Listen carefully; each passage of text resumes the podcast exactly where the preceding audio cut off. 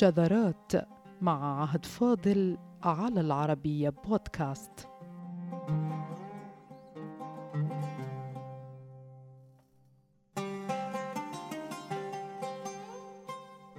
القصة تعود إلى أواخر القرن الثاني للهجرة ففيما كان رؤساء العربية يتداولون ويذاكرون في شعر متداول إلا أن العرب لم تكن تروية أو تتداوله. تساءل أهل العربية عن السبب وهم أيها السادة من أسياد علم العربية. وكان السبب في أن هذا الشعر أو ذاك لم يروى لأنه لم يكن بألفاظ نجدية.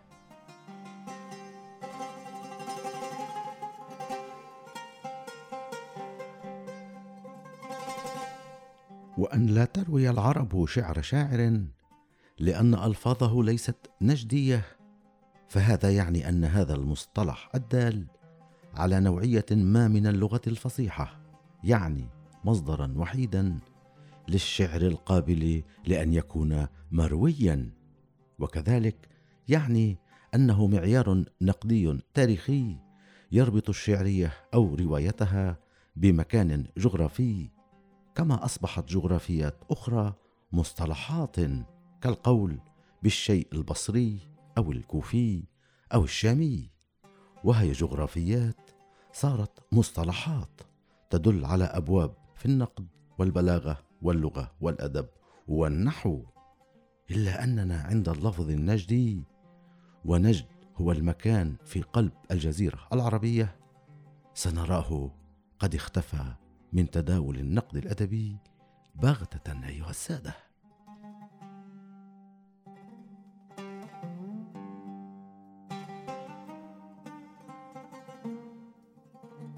وكان من الشعراء العرب. من لا تروي العرب أشعارهم؟ فقيل إن العرب لا تروي شعر عدي بن زيد وأبي دؤاد أو دواد لأن ألفاظهما غير نجدية.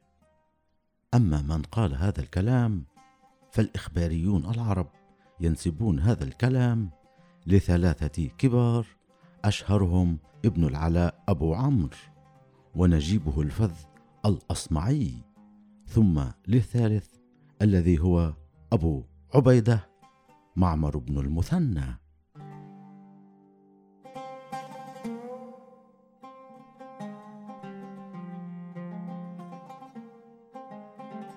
وورد في الشعر والشعراء لابن قتيبة وهو أحد كبار جامعي الشعر النقديين العرب أن أبا عبيدة عن أبي عمرو بن العلاء قال كان عدي بن زيد في الشعراء بمنزلة سهيل في النجوم يعارضها ولا يجري مجاريها والعرب لا تروي شعره لأن ألفاظه ليست بنجدية.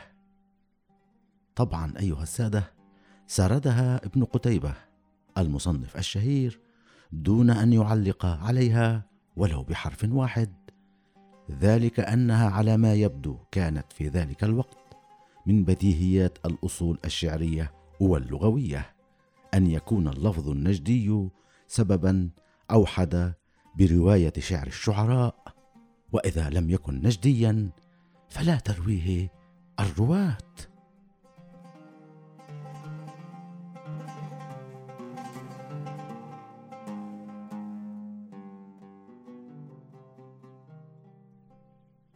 وعلى ذات الخطى سار المؤلفون ناقلين عبارة ليست بنجدية على أنها من البديهيات بدليل عدم توقف أحد من الرؤساء عندها أو استنكارها أو للطلب باستبدالها بمصطلح آخر. وها هي خزانة الأدب للبغدادي تقول لكن بالنقل عن الأصمعي والعرب لا تروي شعر أبي دؤاد وعدي لأن الفاظهما ليست بنجدية. بلى أيها السادة.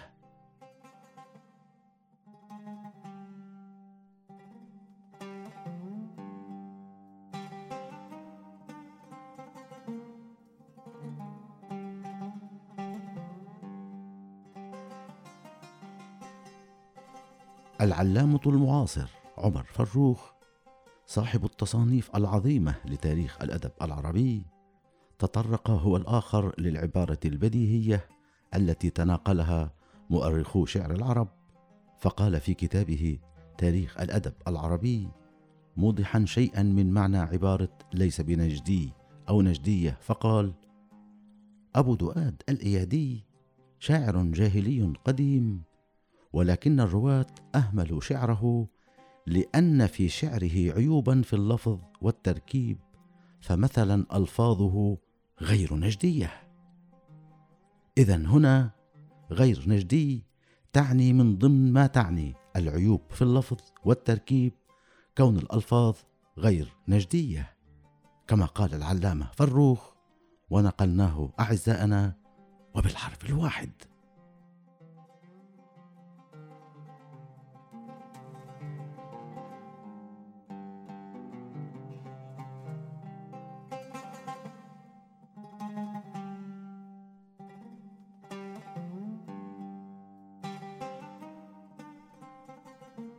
وفي كتاب صدر في ثلاثينيات القرن الماضي للدكتور طه أحمد إبراهيم حمل اسم تاريخ النقد الأدبي عند العرب. أوضح شيئا من دلالات أن لا يكون الكلام نجديا وبالتالي لا ترويه العرب. فقال والعرب لا تروي شعر عدي بن زيد لأن ألفاظه ليست بنجدية ويقول الأصمعي فيه وفي أبي دؤاد الإيادي مثل ذلك.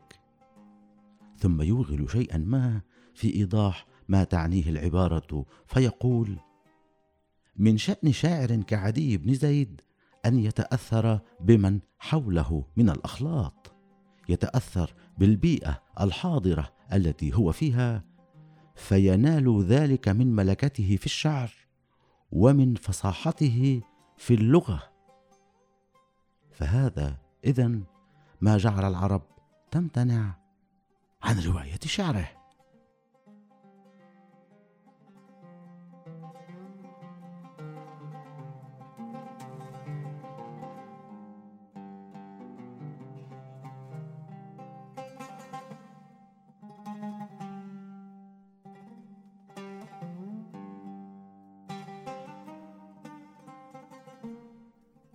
الوقوف عند هذا المعيار الموضوعي أخذ مكانا في دراسات المستشرقين الكبار ففي الحقيقة تعمق بعضهم في إيضاح معنى عبارة الأصمعي بأن العرب لا تروي شعرا إذا كانت ألفاظه غير نجدية. كالنمساوي غوستاف فون جرينباوم والألماني كارل بروكلمان. فماذا قالا عن ذلك المعيار الموضوعي في النقد وتاريخ اللغة؟ النجدية أو نجدية اللفظ.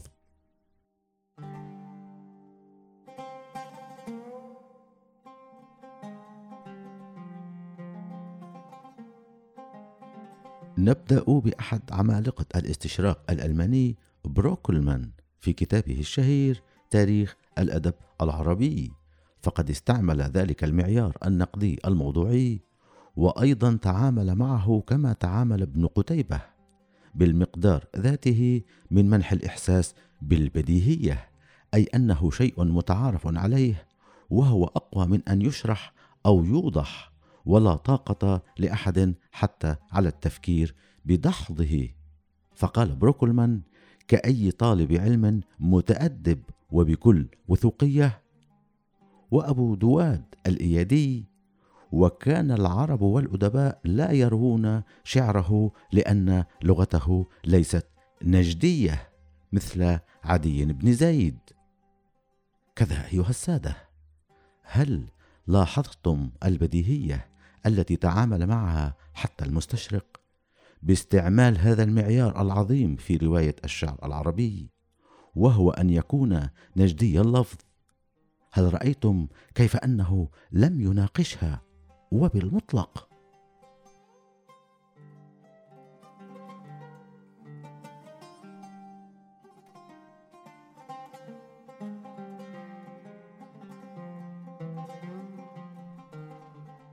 أما النمساوي جرينباوم وفي كتابه دراسات في الأدب العربي والذي أشرف على ترجمته إلى العربية أربعة أساتذة جامعيين منهم إحسان عباس فقد صرح بما أخفاه مصنفون. فينقل عن الأصمعي أن الرواة لا تروي شعر أبي دؤاد لمخالفته مذاهب الشعراء وأنه بذلك يذكر مع عدي بن زيد وأن من أسباب عدم رواية شعرهما بأن ألفاظهما ليست بنجدية. فيشرح من قلمه ويقول أي أنها ليست من الألفاظ التي شاعت في اللغة الأدبية حينئذ.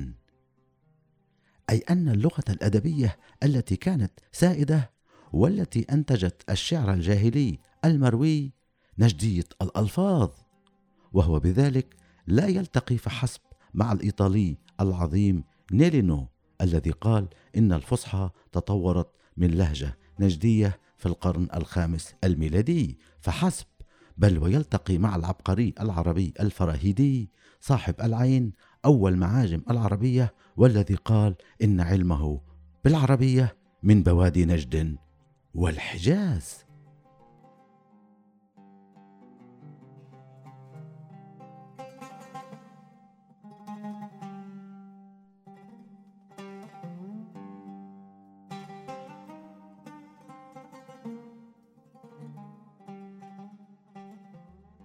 وتخيل القاضي الجرجاني في كتابه الوساطة بين المتنبي وخصومه أنه سينال من الأصمعي لأنه قال بغياب نجدية الألفاظ سببا لعدم رواية شعر عدي وأبي دؤاد. فقال وزعم الأصمعي أن العرب لا تروي شعر أبي دواد وعدي بن زيد لأن ألفاظهما ليست بنجدية. ثم يتخيل نفسه قد أسقط الأصمعي ارضا فيقول وكيف يكون ذلك؟ وهذا معاوية يفضل عديا على جماعة الشعراء. وبهذا الكلام أعزائنا دلس الجرجاني على القراء لأن الأصمعي كان روى شعرا لأبي دؤاد في مختاراته الشهيرة المعروفة بالأصمعيات. والمصطلح الذي لم يجرؤ ناقد عربي ولا غربي على نقده أي نجدية الألفاظ لم تكن تعني بحال من الأحوال عدم إعجابه بشعر عدي وأبي دؤاد بل فقط كان معيارا موضوعيا قال لتاريخ الأدب إن اللفظ النجدي هو مفتاح الرواية الشعرية. وهذا هو السر بأن كل مصنفات الأدب العربي تعاملت ببديهية مع المصطلح.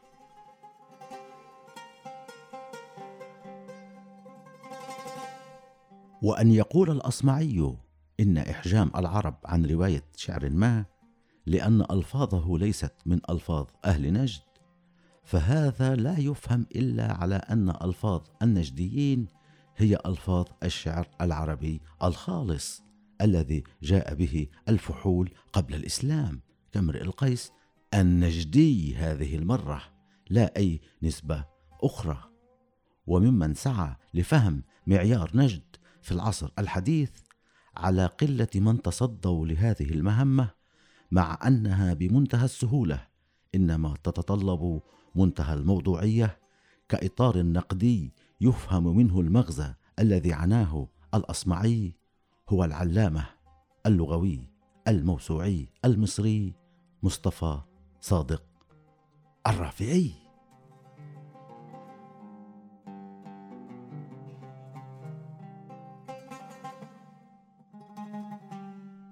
تطرق الرافعي في كتابه الكبير تاريخ آداب العرب إلى مسألة المعيار النجدي للشعر الذي يستحق أن ترويه العرب وقال إن ما قاله أبو عبيدة إن العرب لا تروي شعر أبي دؤاد وعدي بن زيد لأن ألفاظهما ليست بنجدية فشرح وأوضح ما سكت عنه الآخرون فقال فلا بد أن يكون أساس الشعر عندهم على صميم العربية من لسان مضر.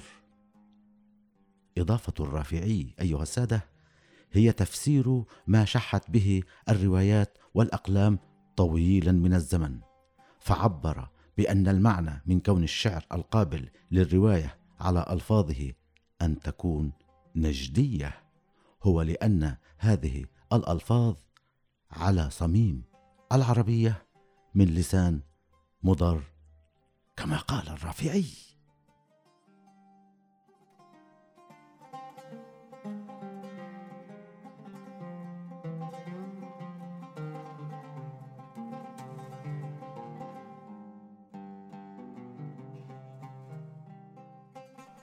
أيها الأعزاء إن هذا المصطلح نجدية الألفاظ والذي دوخ الناس بمختلف طبقاتهم الفكرية يبدو أنه ينطوي على شيء أخطر من ذلك بكثير.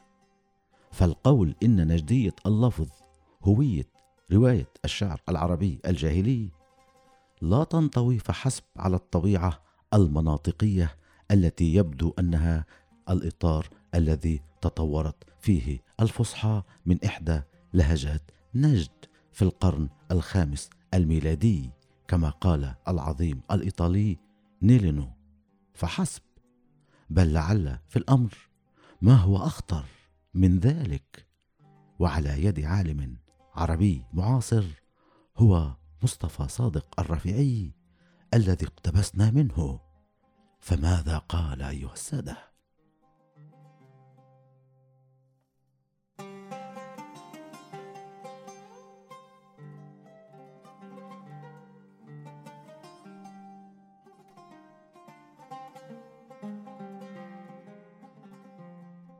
قال الرافعي في بحثه عن منشأ الشعر العربي في كتابه الكبير تاريخ آداب العرب قال فالعلماء لا يرون شعر عدي بن زيد حجة لأنه كان يسكن بالحيرة ويدخل الأرياف فثقل لسانه وهذا الاعتبار يحدد لنا منشأ الشعر فإن عرب الجنوب وعرب الشمال كانوا يرتضخون لكنة حميرية أو آرامية أو نبطية أو عربية مشوبة بإحداها. وإن أكثر قبائل مضر هي التي نزلت نجدا وما حوله إلى تهامة والحجاز. فهي صميم العربية وهناك منشأ الشعر على ما نرجح. منشأ الشعر العربي بأسره إذن وليس الفصحى فحسب أيها السادة